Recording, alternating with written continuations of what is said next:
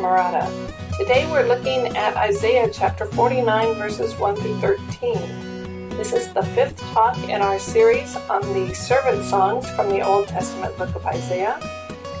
You can find links and lecture notes for today's talk by going to our website. Just go to wednesdayintheword.com slash servant songs 5. Glad to have you along. Well, a couple of weeks ago we had the Super Bowl, and that reminded me of the 2002 Super Bowl where the St. Louis Rams were favored to beat the New England Patriots by about 25 points. After trailing the entire game, the Rams managed to tie the game with a minute and 30 seconds left on the clock. But the Patriots drove back and kicked a field goal in the final seconds of the game to win 20 to 17. In all the hoopla that followed that game, I heard the following story. In preparing his team for the game, the coach of the Patriots showed them a video of a horse race. He stopped the tape at each turn and asked the team to predict who was going to win. Finally, he got to the last turn and he asked for their predictions. As they looked at the pack, who did they think was going to win?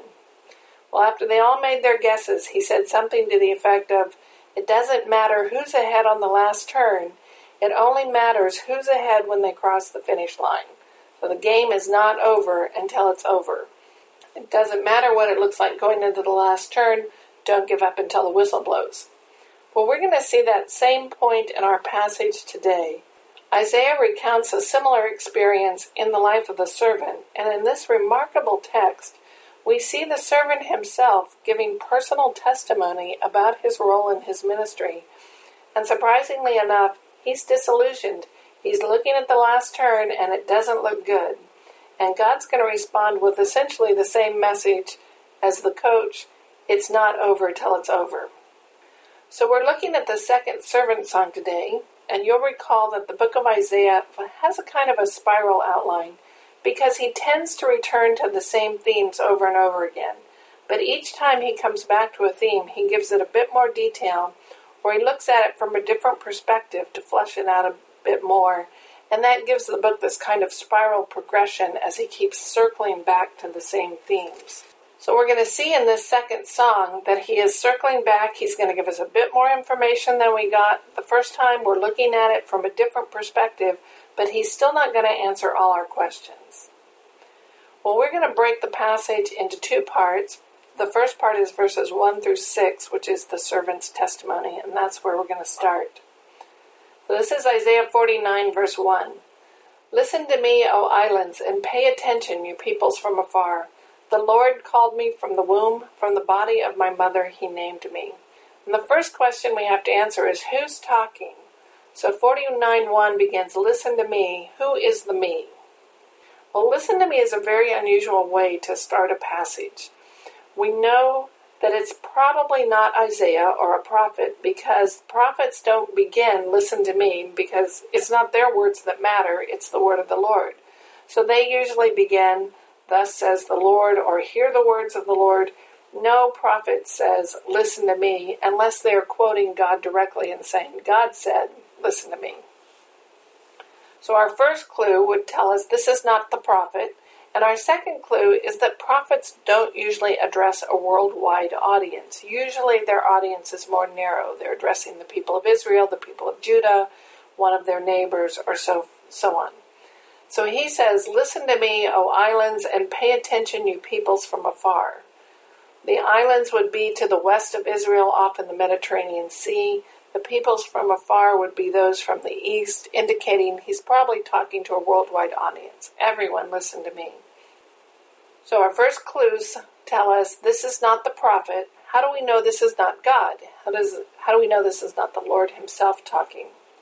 Well, you'll notice he says, From the womb the Lord called me, and from the body of my mother he named me.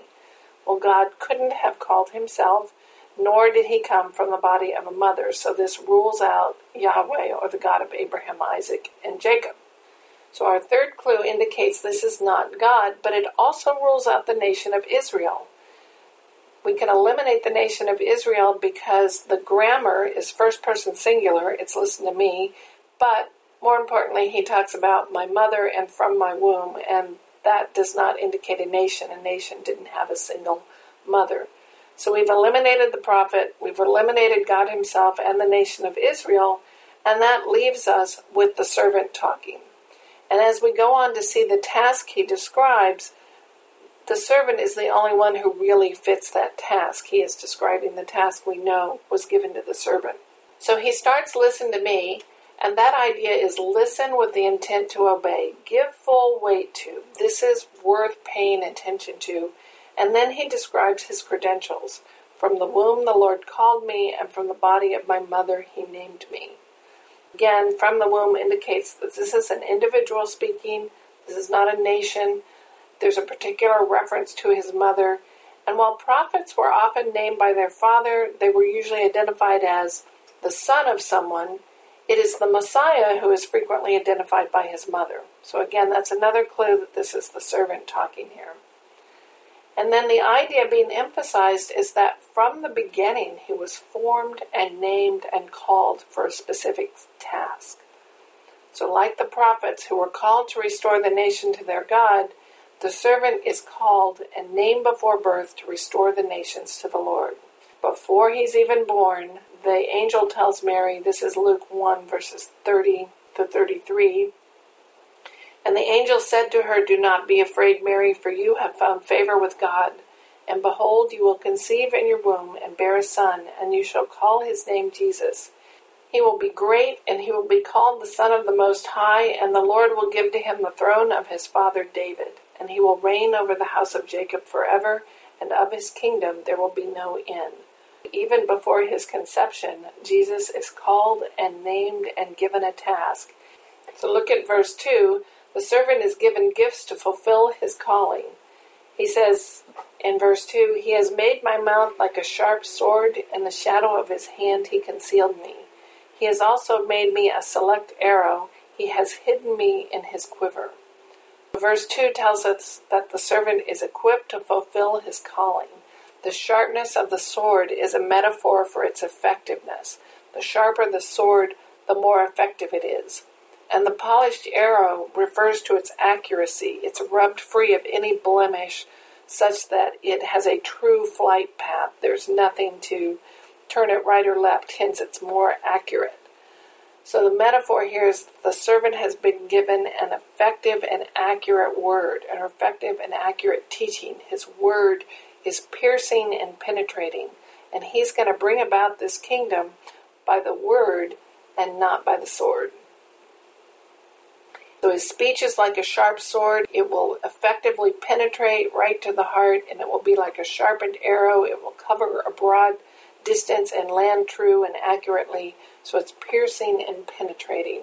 And why is his speech so effective? Because he was hidden and prepared in secret. Notice that his preparation was personal and intimate. He says, in the shadow of his hand, or he's hidden me in his quiver. The idea here is that he is under the protective hand of God. The servant is trained in secret, he's trained away from enemies, away from distractions, and he is prepared well for this task.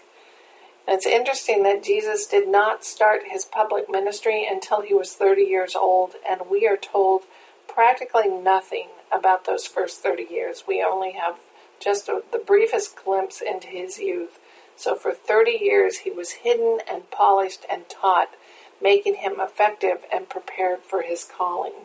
49.3 He said to me, You are my servant Israel, in whom I will show my glory.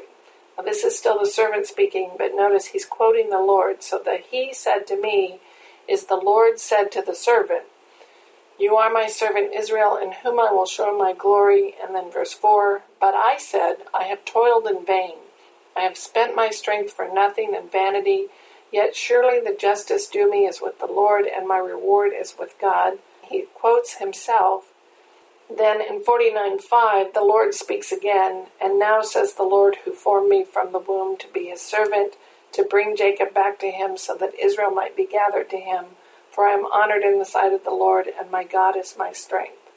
In 49:3, he says, You are my servant Israel. Okay, so you'd think, wait a minute, you are my servant Israel. he must now be speaking to the nation of Israel. But notice it's he said to me, and that is singular.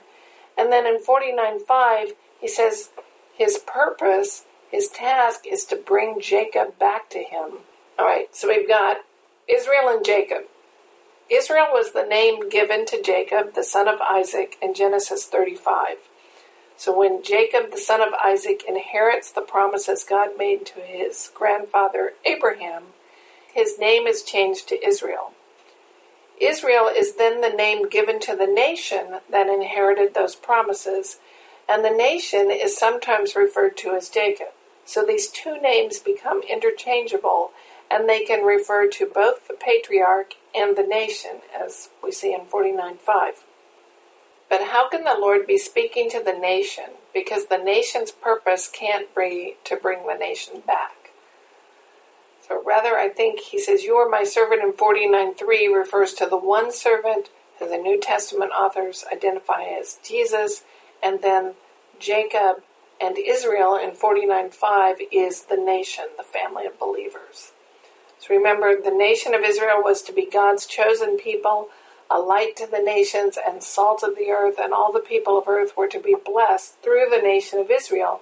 But they failed in that calling. And when Isaiah is writing this, the nation of Israel has been destroyed and exiled. The southern kingdom of Judah is about to be exiled, and they are not a light to the nations. But God is faithful to his promises. So their calling is going to be fulfilled by another, it's going to be fulfilled by the servant. God, in his faithfulness, will send a servant who will accomplish everything that the nation of Israel was supposed to accomplish.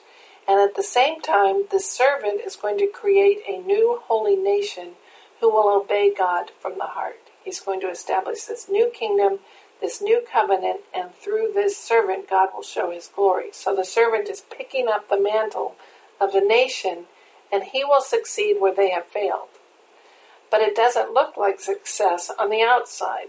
Look at 49.4 again. But I said, I have toiled in vain. I have spent my strength for nothing and vanity. Yet surely the justice due me is with the Lord, and my reward is with God. The servant, speaking of himself, says, I have toiled in vain and spent my strength for nothing and vanity. He's looking at the final turn of the horse race and saying, You know, this doesn't look good. The situation looks bleak. God has promised him glory. He's promised that Israel would see that glory, and return to God. But what happens? Israel rejects him and they choose him to be crucified and let a common thief go free.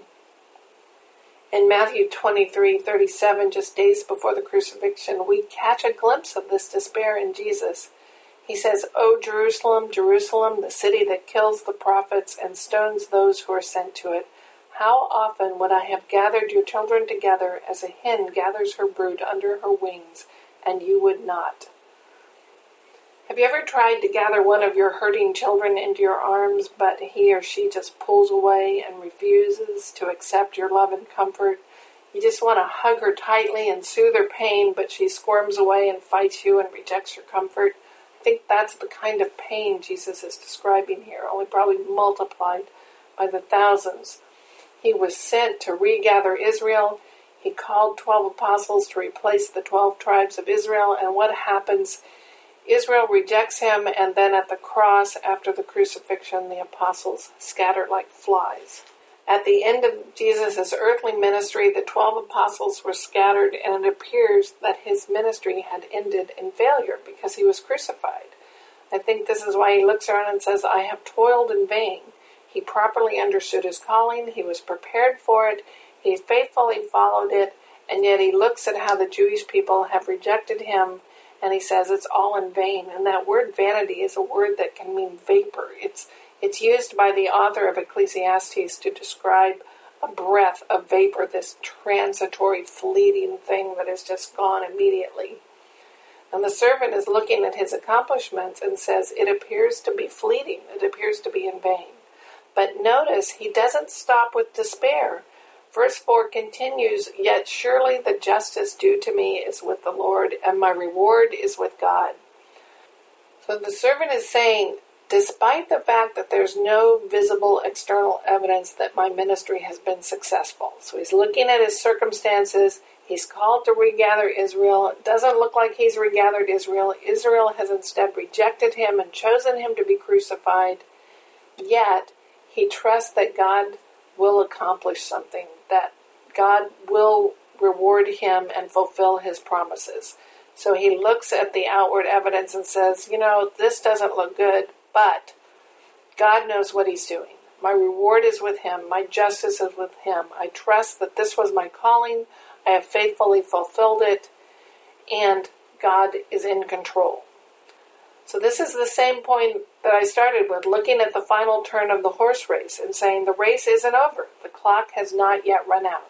Standing at the foot of the cross, the ministry of the Messiah may look like a failure, or facing the Garden of Gethsemane, the trial before Pilate, the denial of his closest friends, the scattering of his apostles like sheep, that may look like failure. That may look like spending your strength for nothing, but it's not over yet.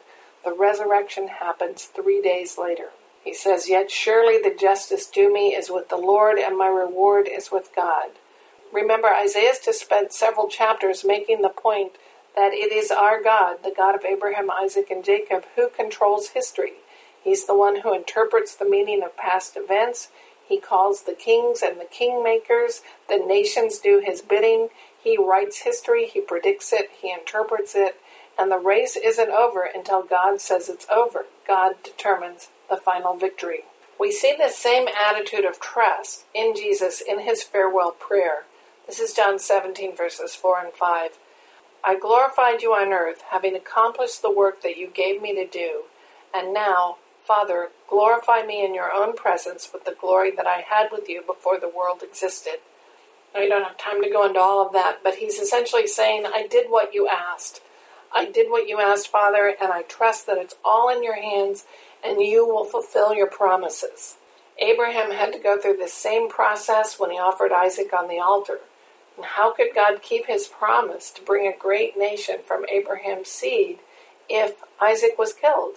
He had no physical evidence that doing what God asked would accomplish anything.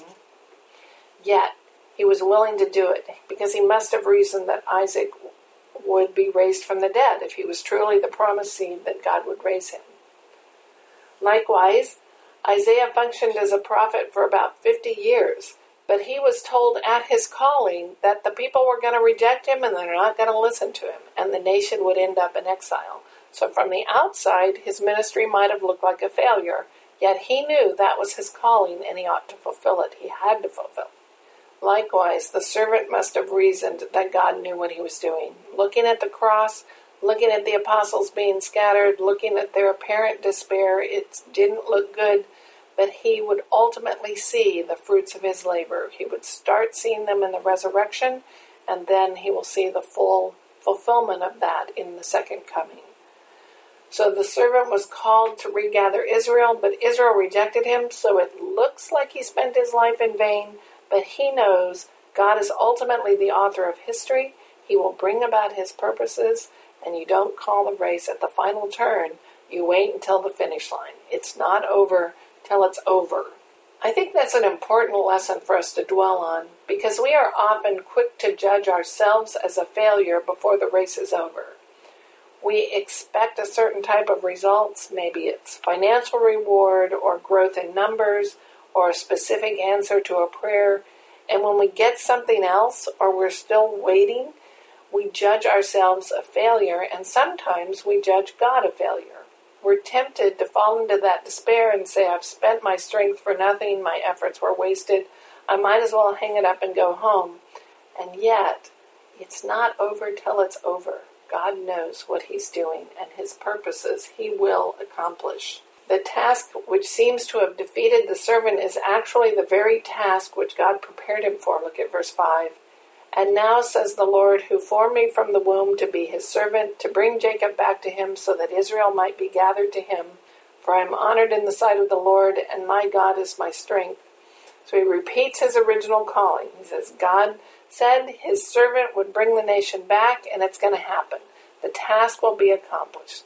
The task was an honor, and God gave the servant the resources necessary to accomplish it, and he will bring it about.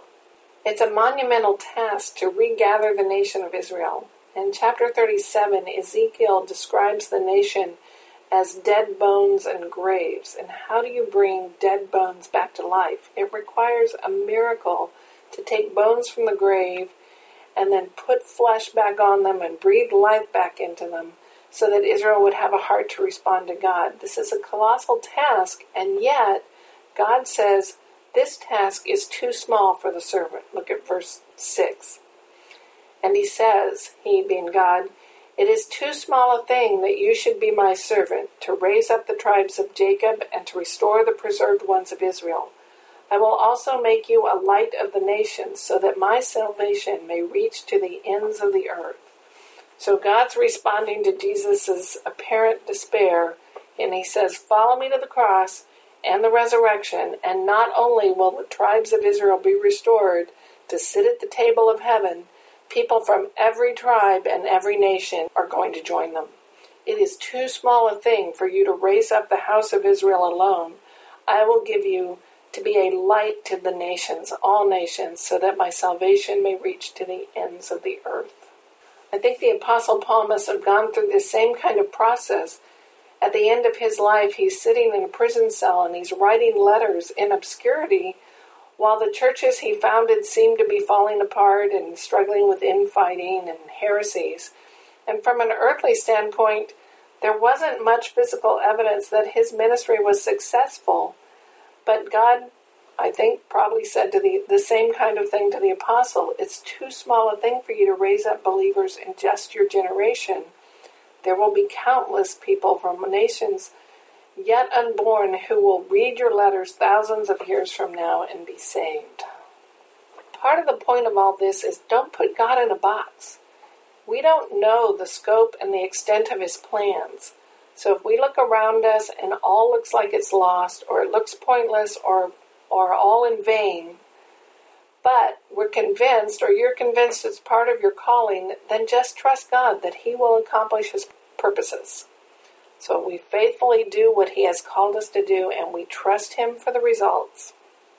The servant had to suffer apparent failure in accomplishing his ministry, and I think we probably shouldn't expect anything different. If we've obeyed the Lord, if we've understood our calling correctly, then there's no cause for despair, even though it looks like our efforts may have been in vain, because God is the one who vindicates and justifies, and like the servant, we ought to say, the justice due me is with him. I will trust him for the results. If God seems to shut the door on our earthly hopes, it is out of his graciousness, his love, and his mercy, for it is too small a thing to have only earthly hopes.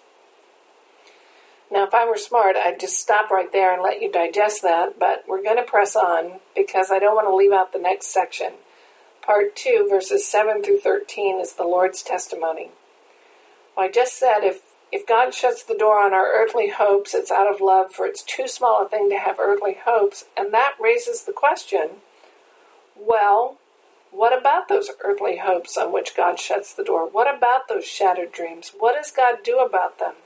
And as you're going to see, He will replace them with something so much better you can hardly compare the two. Look at verse 7. Thus says the Lord, the Redeemer of Israel and its Holy One, to the despised one, to the one abhorred by the nation, to the servant of rulers, kings will see and arise, princes will also bow down, because of the Lord who is faithful, the Holy One of Israel, who has chosen you. So look again who's talking. Thus says the Lord, this is now God speaking, the Redeemer, the Holy One. He's speaking to the despised one, the one abhorred by nations, to the servant. So notice the first thing he does is he says, You're right, you are going to be despised and, and rejected. Rather than being received with the honor of a king, as is your right, you will be despised and rejected. And despised, that word has the idea of treating someone with contempt because that person has no significance. And abhorred is a very strong word in Hebrew. It's a word for rejection. We get the noun abomination from it. It's usually rejection because someone or something is unclean. But notice while he's confirming, yes, you will be rejected, look at the titles used for God the Redeemer of Israel, its Holy One. I think even in that confirmation of rejection, there's a hint that God will redeem. He is the Holy One. Yes, the servant will be rejected, but he is in the hand of the one who redeems. So there's a hint of comfort even in that confirmation of rejection. And then he goes on to say, He will change the servant's position. Kings will see and arise, princes will bow down. So the use of kings and princes suggests all the nations, all the peoples, those who initially rejected the servant, who despised and abhorred him, will be given the spiritual insight so that they now arise and then bow down at his feet. So while Jesus spent his earthly lifetime serving, ultimately he will be served and worshiped. Why? Because the Lord is faithful. He's the Holy One of Israel. He is the Redeemer. The Lord said he would redeem Israel, and he will through his servant. He will reverse the servant's position because he is faithful to redeem his people, and his plan is to bring about that redemption through his servant. So notice this verse is bracketed by the phrase the Redeemer and Holy One of Israel. It begins calling God the Redeemer and Holy One of Israel, and it ends because of the Lord who is faithful, the Holy One of Israel who has chosen you. The race isn't over until your Redeemer says it is. The success or failure of your calling is in the hands of the Holy One of Israel. We saw in the earlier chapters that we can have confidence in God because He is the one who controls all of Israel. So the exiles can have confidence that God will redeem them from their slavery and the exile will end. The servant can have confidence that his task will be accomplished, and so can we. We can have confidence that Jesus Christ did, in fact, pay the price for our sins on the cross, and one day he will come to gather us home. How does all this change come about? What makes the difference? Look at 49 8.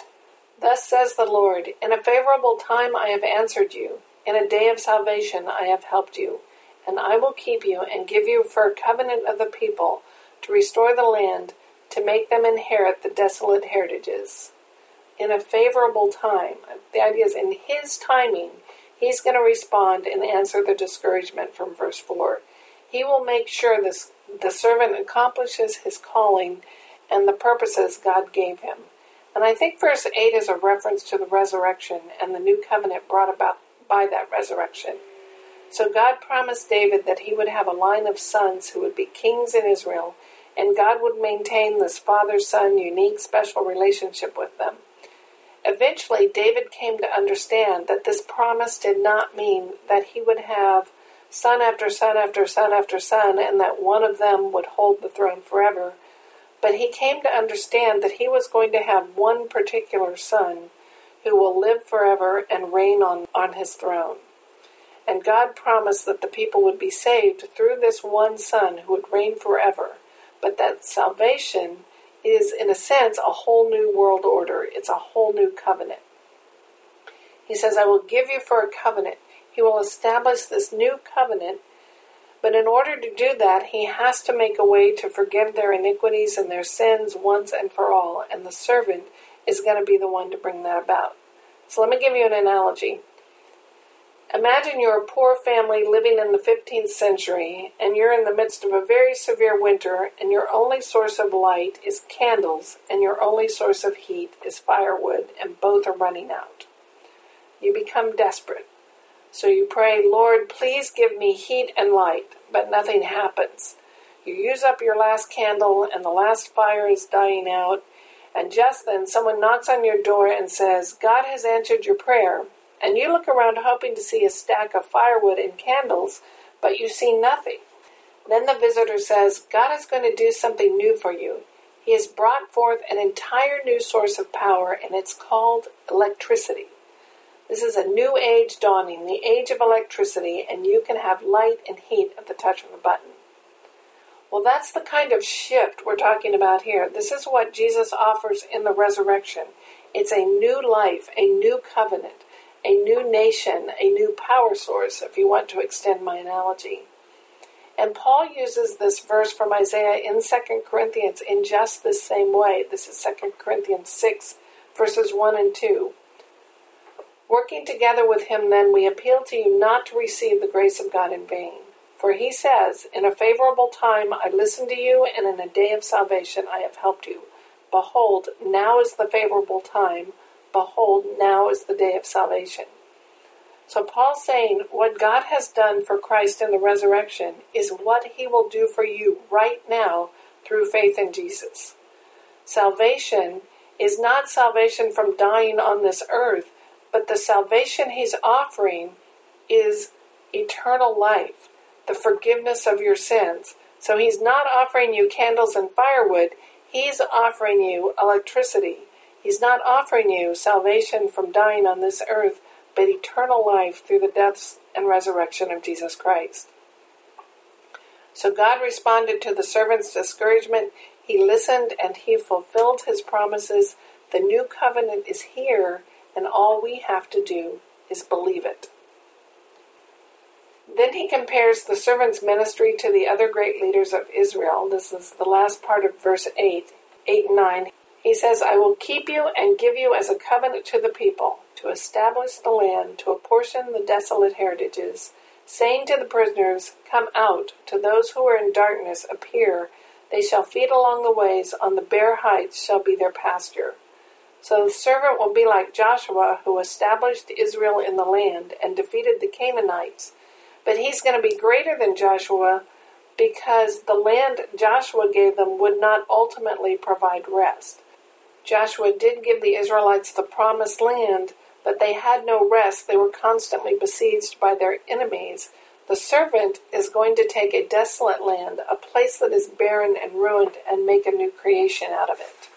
He will be like Moses, who set the, the slaves in Egypt free from their physical slavery through the Exodus.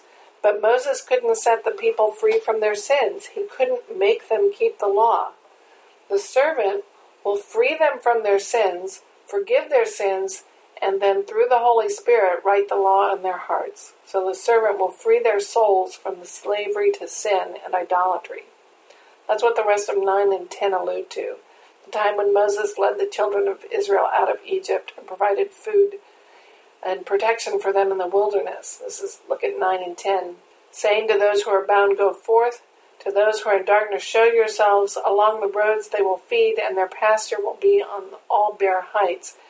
They will not hunger or thirst, nor will the scorching wind or sun strike them down. For he who has compassion on them will lead them and will guide them to springs of water. So, like Moses, the servant will be a faithful shepherd. He will lead the people.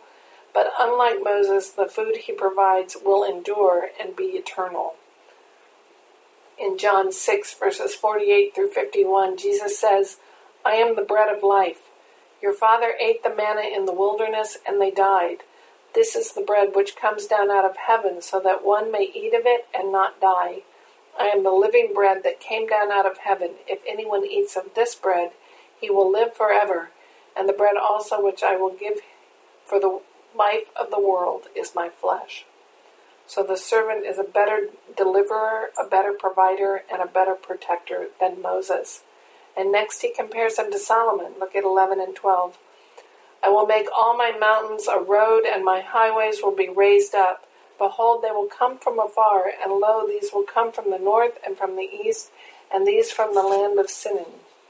So Solomon built Zion, the city of God with material gathered from all over the world, and people came from everywhere to see this glorious city and temple that he built there. Three times a year, the Jews were required to make the journey to Zion to celebrate the holy feast. But the mountains were always this great obstacles to the journey, as were the robbers and thieves. This is why I think Psalm 121 says, I will lift up my eyes to the mountains. From whence shall my help come? Because how is he going to make it? There's obstacles in the way to get there. But in the days of the servant, the mountains will no longer be an obstacle to the worship of the Lord, because worship will no longer be tied to geography. This is why Jesus says to the Samaritan woman, this is John 4 21 through 23. Jesus said to her, Woman, believe me, the hour is coming when neither on this mountain nor in Jerusalem will you worship the Father. You worship what you do not know. We worship what we know, for salvation is from the Jews. But the hour is coming, and is now here, when the true worshippers will worship the Father in spirit and truth, for the Father is seeking such people to worship him. So now, thanks to the servant, there is a new Zion, a heavenly Jerusalem being built by the servant, where all physical obstacles to worship are removed. And, as he says, when two or three are gathered in his name, he's in the midst of them. The mountains, the robbers, the thieves are no longer a problem. And not only that, but the city is inclusive of all peoples. Notice verse 12 they come from afar, they come from the north, from the west, and then the land of Sinim, which was in the south. You have this metaphors of the peoples from afar, that's the east, and then he goes around the compass from the north to the west to the south, and they were restored from all four points of the compass. God is saying, though you are far away, I'm calling you home, and there are no obstacles between us. The mountains are leveled, the roads are passable. So the servant is greater than Moses and Joshua and Solomon. He's bringing people home from all parts of the earth. He's greater than Joshua, for his land will be a new creation of ultimate rest. He's greater than Moses, for he calls us out of sin so that we might be truly free, and he gives us food which does not perish, but produces eternal life. And he's greater than Solomon, for his city has no geographical obstacles no internal divisions, and not one soul is lost. And how are we to respond? Look at verse 13. Shout for joy, O heavens, and rejoice, O earth. Break forth into joyful shouting, O mountains, for the Lord has comforted his people and will have compassion on his afflicted. What else is there to do but shout for joy? The Lord has not only comforted his people, but in the process, he has given us a servant who will bring salvation to the whole earth. Well, actually, there is another option, and that is to complain, which is what they do in verse 14. But Zion said, The Lord has forsaken me, and the Lord has forgotten me.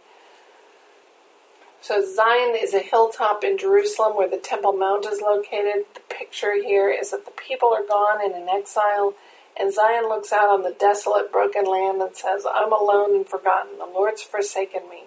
And metaphorically, I think Zion then is reflecting the despair of the people who are in exile. So as the exile continues year after year, they think, oh, I'm alone and forgotten and abandoned. But then the, God answers, speaking to Zion. This is 49. Just going to read you through 20, 15 through 20.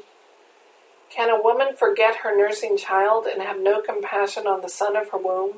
Even these may forget, but I will not forget you. Behold, I have inscribed you on the palms of my hands. Your walls are continually before me. Your builders hurry, your destroyers and devastators will, will depart from you. Lift up your eyes and look around. All of them gather together. They come to you. As I live, declares the Lord, you will surely put on all of them as jewels and bind them on as a bride. For your waste and desolate places and your destroyed land, surely now they will be too cramped for inhabitants, and those who swallowed you will be far away. The children of whom you were bereaved will yet say in your ears, The place is too cramped for me. Make room for me that I may live here. Zion is compared to a woman who's all alone, all her children are gone, and she's left by herself. And God responds, I won't forget you. On the contrary, you're inscribed on the palms of my hand, where I see it constantly and daily. Your builders hurry. They're coming back to rebuild. So the word builders is kind of a play on word because the word builders and the word for sons have the same consonants in Hebrew. Later on, he's going to talk about sons, and I think we're supposed to associate those two poetically. So the destroyers will leave, but the builders will come back. And lift up your eyes, and you can see the changes coming. He's going to bring the people back in such number that it's going to be so crowded that the people are going to say, There's not enough room. There's not enough room for everybody to live here. Move over and make room. Verse 21 Then you will say in your heart, Who has begotten these for me, since I have been bereaved of my children, and am barren, and exile, and a wanderer? Who has reared these? Behold, I was left alone. From where did these come? So Zion responds, Where did all these children come from? Mine were taken away. Now they're back in abundance. Where did they come from? And God answers 22 and 23 Thus says the Lord Behold, I will lift up my hand to the nations, and set up my standard to the peoples, And they will bring your sons in their bosom, and your daughters will be carried on their shoulders. Kings will be your guardians, and their princes your nurses. They will bow down to you with their faces to the earth and lick the dust of your feet. And you will know that I am the Lord. Those who hopefully wait for me will not be put to shame. I wanted to get to that ending verse. Those who hopefully wait for me will not be put to shame. So God will lift up a standard to the nations. Previously in Isaiah, he used this image of lifting up a standard or a flag, and he used that image as a lift up the standard so that the enemies of Israel and Judah would gather around and discipline them. Now it's the opposite. He's going to lift up the standard that will call all the sons and daughters back. So, not the enemies, the people, the sons and daughters will come back from the land, and kings will guard them rather than attack them.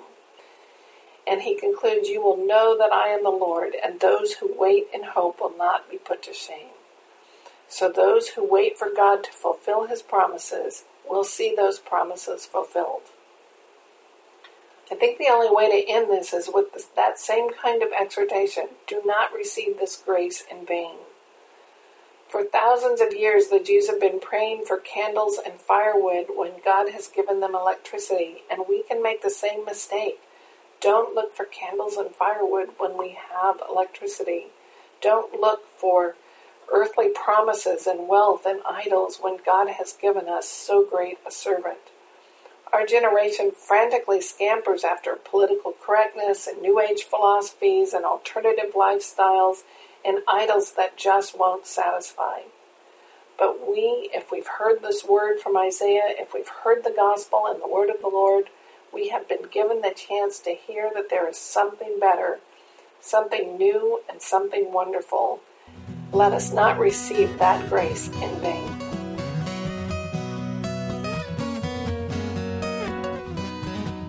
Thank you for listening to Wednesday in the Word, the podcast that explains not only what a passage means, but also tries to show you how to figure that out. If you've been blessed by this podcast, I'd love to hear about it. Please email me at feedback at wednesdayintheword.com. Also, please share this podcast with a friend and subscribe on Apple Podcasts, Google Play, or however you get your podcasts. Our theme music is graciously provided by Reggie Coates of heartfeltmusic.org. I'm Chrisan Marana, and you can hear more or listen to previous episodes on WednesdayInTheWord.com. Thanks for joining us.